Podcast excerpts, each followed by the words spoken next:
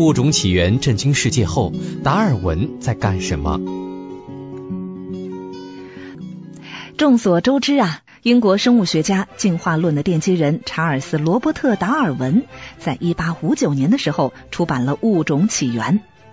这一纸有理有据的生物进化论，那是毫不留情地摧毁了各种唯心的神造论以及物种不变论，震惊学术界。进化论和细胞学说、能量守恒定律一起，被恩格斯列为19世纪自然科学的三大发现之一。如果您查一下年表就知道了，达尔文在1892年离开这个世界。那么问题来了，在出版了《物种起源》之后的20多年， What are you 弄啥嘞？这个答案呢，我知道。患有失眠症的他领着他的儿子弗朗西斯一起不分昼夜地做了一系列至今还在影响植物学研究的实验。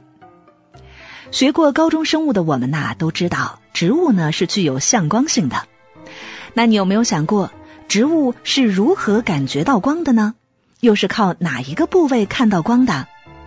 你看，我们和大师之间的距离往往就是这10万个为什么的距离。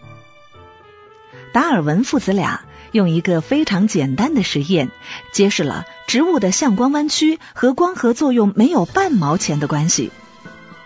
他们把一盆金丝雀翼草关了好几天的小黑屋，然后在离花盆12英尺的地方点燃了一盏小小的煤油灯。然而只过了3个小时，一草就朝着这微弱的火苗弯过去了。弯曲发生在幼苗的同一部位，茎尖以下大约1英尺的地方。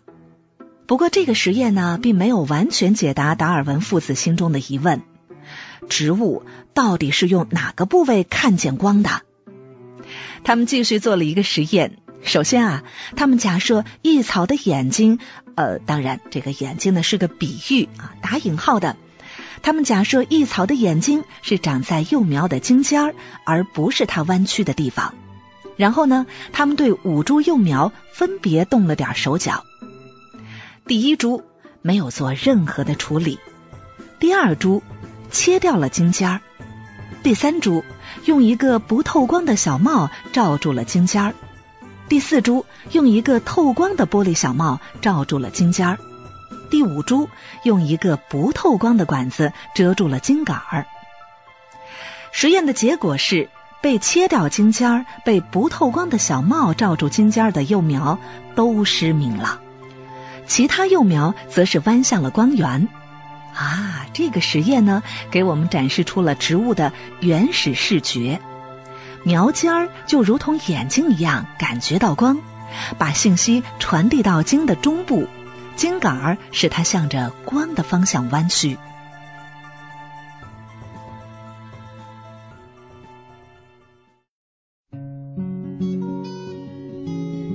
如何让花儿“哔”的一下成为怒放的生命？据传武则天当上皇帝后，那是相当的任性啊！你瞧，寒冬腊月的，忽然起了游行，就下令：明朝游上苑，火急报春枝，花须连夜发，莫待晓风吹。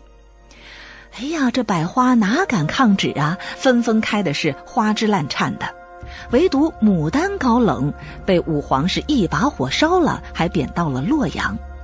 焦骨牡丹因此得名，也就是今天的洛阳红。这传说毕竟是夸张了一点，花又不是人类，哪有这般察言观色的本领呢？但是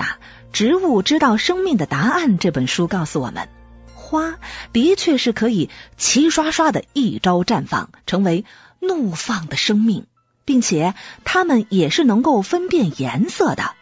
哟，挺神奇哈。二战时期，科学家们发现，通过光照可以控制植物的开花时间。取一种短日照植物，比如大豆来做实验，只要在半夜开几分钟的灯，就可以让它在短日照条件下一直不开花。而取一种长日照植物，比如鸢尾来做实验，同样只要在半夜开几分钟的灯，就可以让它在白昼最短的11月争相恐后的开花。也就是说呀，这植物判断啥时候该开花，测量的不是白昼的长度，而是连续的黑暗时期的长度。运用这个技术骗一骗傻白甜的植物，那就可以让菊花以为秋天一直没来，熬啊熬啊熬到4月底，晚上不再开灯，所有的菊花就会觉得哇哦，秋天终于来了，然后在2个礼拜当中孕育出花苞。2周之后，母亲节的那天，哗的一下全部怒放了，瞧，就像变魔术似的。不过很快科学家们又发现，也不是所有的光都会让傻白甜上钩，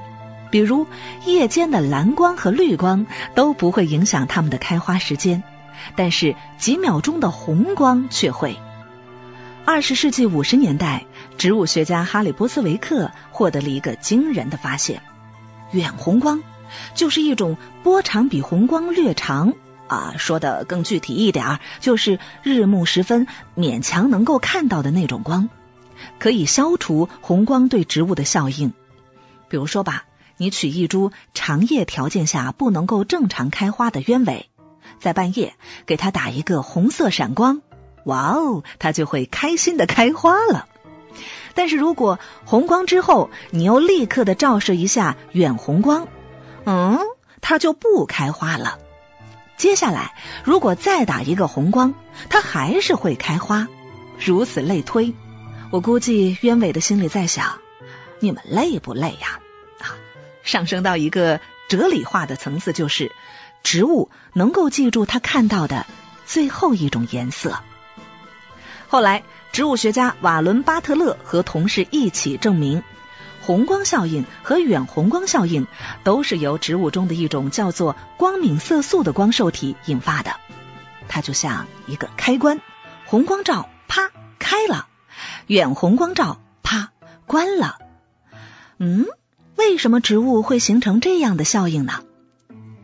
因为在自然界当中任何植物白昼将结束的时候，看到的最后一束光都是远红光，这就意味着它们该休息了。而早晨呢，植物沐浴着第一束红色的晨光醒来，这又意味着它该醒醒了。不过与植物的向光性不同，植物分辨颜色的部位并不是茎尖，而是叶片。叶片当中的光敏色素接受了光的提示，biu 发出一个移动信号，然后这指令就传遍全株， OK， 你可以开花了。一系列的研究表明，植物身上有多种光受体，比如拟南芥身上的光受体至少有11种，它们有的告诉植物何时向光弯曲，有的告诉植物何时开花，有的让植物知道光线暗淡，有的帮助植物判断准确的时间。而人的眼睛只有4种光受体，也就是说，在感知水平上，植物的视觉要比人类的视觉复杂得多。毕竟对人类来说，光只是信号嘛，可是对植物来说，光那可就是食物哦。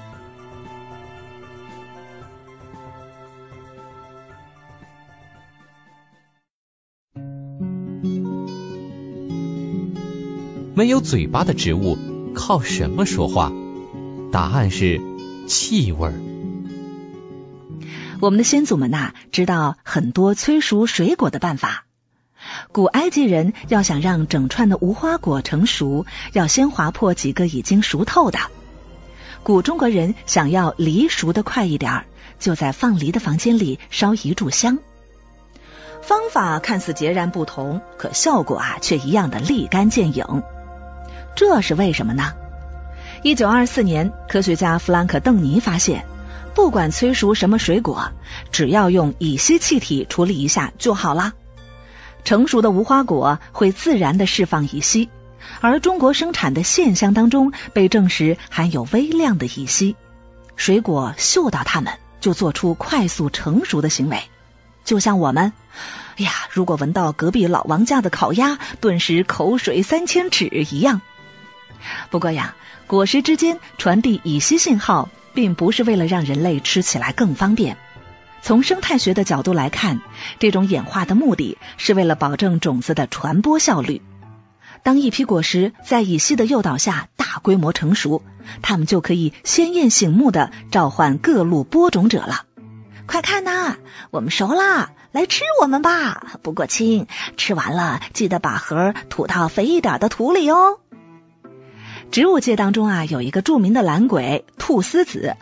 这是一种不会自己光合作用，靠从邻居身上攫取营养维持生计的寄生植物。哎，这家伙不但懒，还特别馋。如果让他在一株番茄和几株小麦之间进行选择，他会毫不犹豫地缠向番茄。植物学家证明，菟丝子纠缠番茄靠的不是眼力劲儿，而是嗅觉。番茄和小麦当中都含有一种叫做贝塔月桂烯的挥发性物质，足以引诱菟丝子向其生长。可不同的是，番茄同时还释放另外两种好闻的挥发物，这吸引力就翻倍了。而小麦当中却含有乙酸反式三乙烯酯，这味道对于菟丝子来说，有点恶心。菟丝子一闻到它，就果断地背离它生长了。1983年，华盛顿大学的两位科学家注意到了一种现象：如果一些柳树附近的其他柳树被天幕毛虫侵害，天幕毛虫就不太会在这些柳树的叶子上大开吃界了。这些树之间并没有任何物理联系，枝条碰不到，根系不相缠。难道病树对周围还没遭殃的伙伴发出了小心敌人的警告吗？大众媒体愉快地接受了会说话的树这个观念，但事实上，树真的是哑巴，它们之间的沟通靠的还是嗅觉。被虫侵害的树叶会释放出一种气味，这种气味就像长城烽火台上大敌入侵的点火警告。接到了警告的健康树叶会条件反射地分泌一些酚类和单宁类的物质，让叶子变得不再可口，甚至会让毛虫吃了上吐下泻。毛虫只好放过这些已经变质的美食。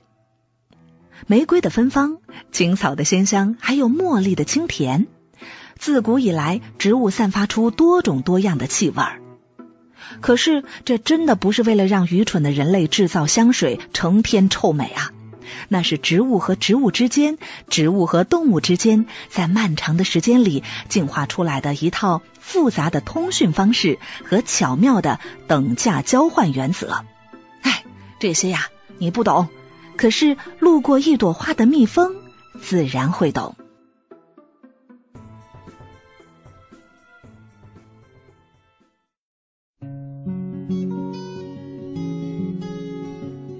别碰我，小心我死给你看。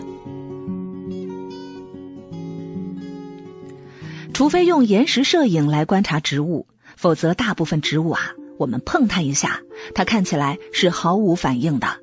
不过呢，有两种植物明显例外，一是捕蝇草，二是含羞草。当昆虫不小心落在捕蝇草的叶子上时，它会在1/10秒内猛然合上两瓣叶子，叶子边缘像梳齿一样锋利的针相互咬合，拦住虫子。随后呢，捕虫器慢慢地分泌消化液。可怜的猎物就这样被溶解吸收了。可是如果是一滴雨落在叶子上，或者是一阵风吹过，捕蝇草却是无动于衷的。达尔文最早对它进行研究，但这种运动的机制他始终没有弄清楚。与他同时代的约翰·伯顿·桑德逊用一个毒屁吸进的实验得到了答案。他把一个电极放在捕蝇草的叶子上，发现触碰叶子内侧的两根毛可以产生一个动作电位，也就是说，对两根毛的压力能够引发导致捕虫器闭合的电信号。捕蝇草并没有类似肌肉的靶器官，是在接收到电信号后产生了叶运动。和捕蝇草一样，含羞草的运动也很容易被肉眼观察到。如果从上往下触碰它的叶片，这叶子就会迅速合拢，就像一个害羞的少女。使它运动起来的是叶子中一群构成叶枕的细胞。正常条件下，叶子张开，叶枕细胞充满了钾离子。当电信号到达叶枕时，钾通道打开，随着钾的离开，水分也离开了细胞，细胞松垮下来，叶子就合拢了。一旦信号消失，叶枕又重新的把钾泵入细胞。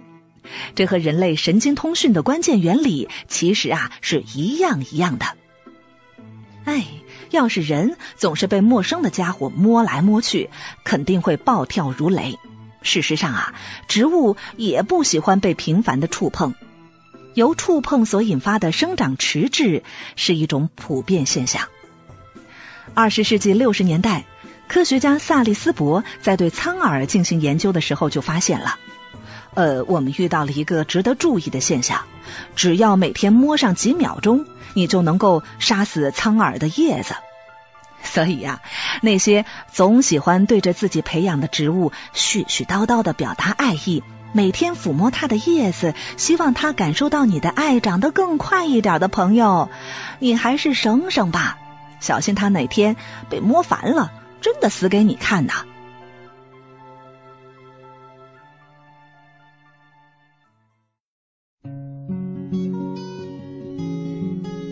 植物的确是聋子，因为人家不需要。很少有人知道达尔文是一位狂热的大管爱好者，所以他曾经做过一个充满激情的实验，检测他亲自演奏的音乐是否能够对植物的生长产生效应。答案当然是 No， 连他自己后来都说这是一个蠢人的实验。然而半个世纪后，却有一批又一批不同学派的研究者通过各种研究方式得出结论，认为祈祷能够让植物感受到力量，长得更茁壮，或者是音乐能够让植物萌发出更多的枝条。许多人甚至对此是深信不疑，在音乐、物理学和整个大自然之间看到了神圣的和谐。克莱因和埃德萨尔两位科学家对此进行了严谨的科学考证，他们让万寿菊分别暴露在咏叹调、交响曲、摇滚乐和管弦乐等各种流派的音乐当中，得出的结论是，音乐并不能够影响万寿菊的生长，没有任何叶片的脱落可归因于脱衣舞者的影响。万寿菊的茎也没有在披头士的音乐当中做出任何转头运动。2000年是植物科学的一个标志性的年份，这一年科学家们终于得到了拟南芥基因组的全部序列。拟南芥和人类基因组的测序工作获得了许多惊人的发现，全世界的许多实验室已经确定了50多个会导致人类耳聋的基因，而其中至少几十个在拟南芥的基因组中同样存在。对人类和其他动物来说，听觉是我们的身体提醒我们注意潜在危险的一种方式。我们的祖先能够听到危险的捕食者穿过森林追猎他们的方向，大象可以隔着遥远的距离找到同类，一群海豚能够通过尖锐的叫声在大海里找到失散的幼崽。而植物呢，它们被固定在地面上，虽然它们能够向着太阳生长，向着重力弯曲，可是却无法逃跑。因此在漫长的进化过程当中，它们并没有进化出发声以及收集声音信号的结构，风中噼啪作响的叶片对它们来说毫无意义。但是听不见任何声音的他们却在地球上繁荣了几亿年，并且凭借顽强的生命力征服了地球的每一个角落。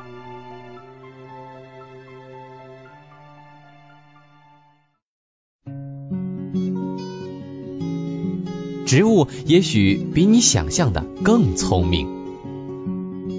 美国华盛顿的樱花通常是在每年4月初的时候开放，那时的白昼时长大约是12小时。到了9月中旬，日照条件几乎是完全相同，可这些树却从不会开花。哎，这是为什么呢？因为樱花树能够通过记住之前的冬天来分辨春天和秋天，知道在秋季开花，果实就会被接踵而来的冬天冻僵了。直到最近10年，樱花树能够记住冬天的生物学基础才得到阐明。一旦植物通过了一段天气寒冷的时期，植物体内控制开花的 FLC 基因就不再转录，这个基因被关闭，直到其他环境都达到理想状态才会开花。在多年生的植物当中，一旦植物已经开过花， FLC 基因就会被染色质重新激活，以防可能发生的不合季节的胡乱开花，直到下个冬天过去为止。事实上植物的这种表观遗传机制并不是植物独有的，但是它最厉害的地方在于，不仅能让记忆在一个生物体内从一个季节传到另一个季节，还能从一代传给下一代。瑞士科学家芭芭拉·霍恩证实，紫外线或者是病原体侵害等会使植物受到胁迫，产生新的 DNA 组合，并且遗传给下一代。也就是说，这些后代植株记住了自己的亲代曾经经历过的胁迫，并且做出了同样的反应。植物有视觉、有嗅觉、有动作、有记忆，但是否应该就此承认植物有智力呢？这一点在目前的生物学领域尚未达成共识。也许更准确的、没有争议的表述应该是植物有意识。虽然植物的意识显然和人类的大相径庭，有意识的植物并不会对人类个体产生意识，它不具备产生痛苦、快乐、恐惧和忧伤等等情绪的能力。就算你当着它的面剪下它开的最漂亮的那朵花，它也不会因此而记住你，因为它们压根儿就没有大脑，并不具备任何情绪上的感受。但是本书的作者丹尼尔·查莫维茨提醒我们，当我们在打量一棵在墙上攀爬的常春藤的时候，我们也要知道，如果不是远古时代发生的一些不可预料的事情，我们也可能免不了在墙上攀爬的命运。植物知道生命的答案，通过它们，我们看到的是我们自己演化的另一种可能，在大约20亿年前分道扬镳的演化路线的结局。所以呢，在下一次漫步公园的时候，我们不妨花上几分钟的时间自问一下，草坪上的蒲公英看到了什么？草闻到了什么？你还可以触摸一下栗树的叶子呢，你知道它会记得自己被触摸过，但是这棵树绝对不会记住你，相反的是你记住了这棵树，很有可能一辈子都会留有对它的记忆呢。本节目由路上读书授权喜马拉雅 FM 独家播出。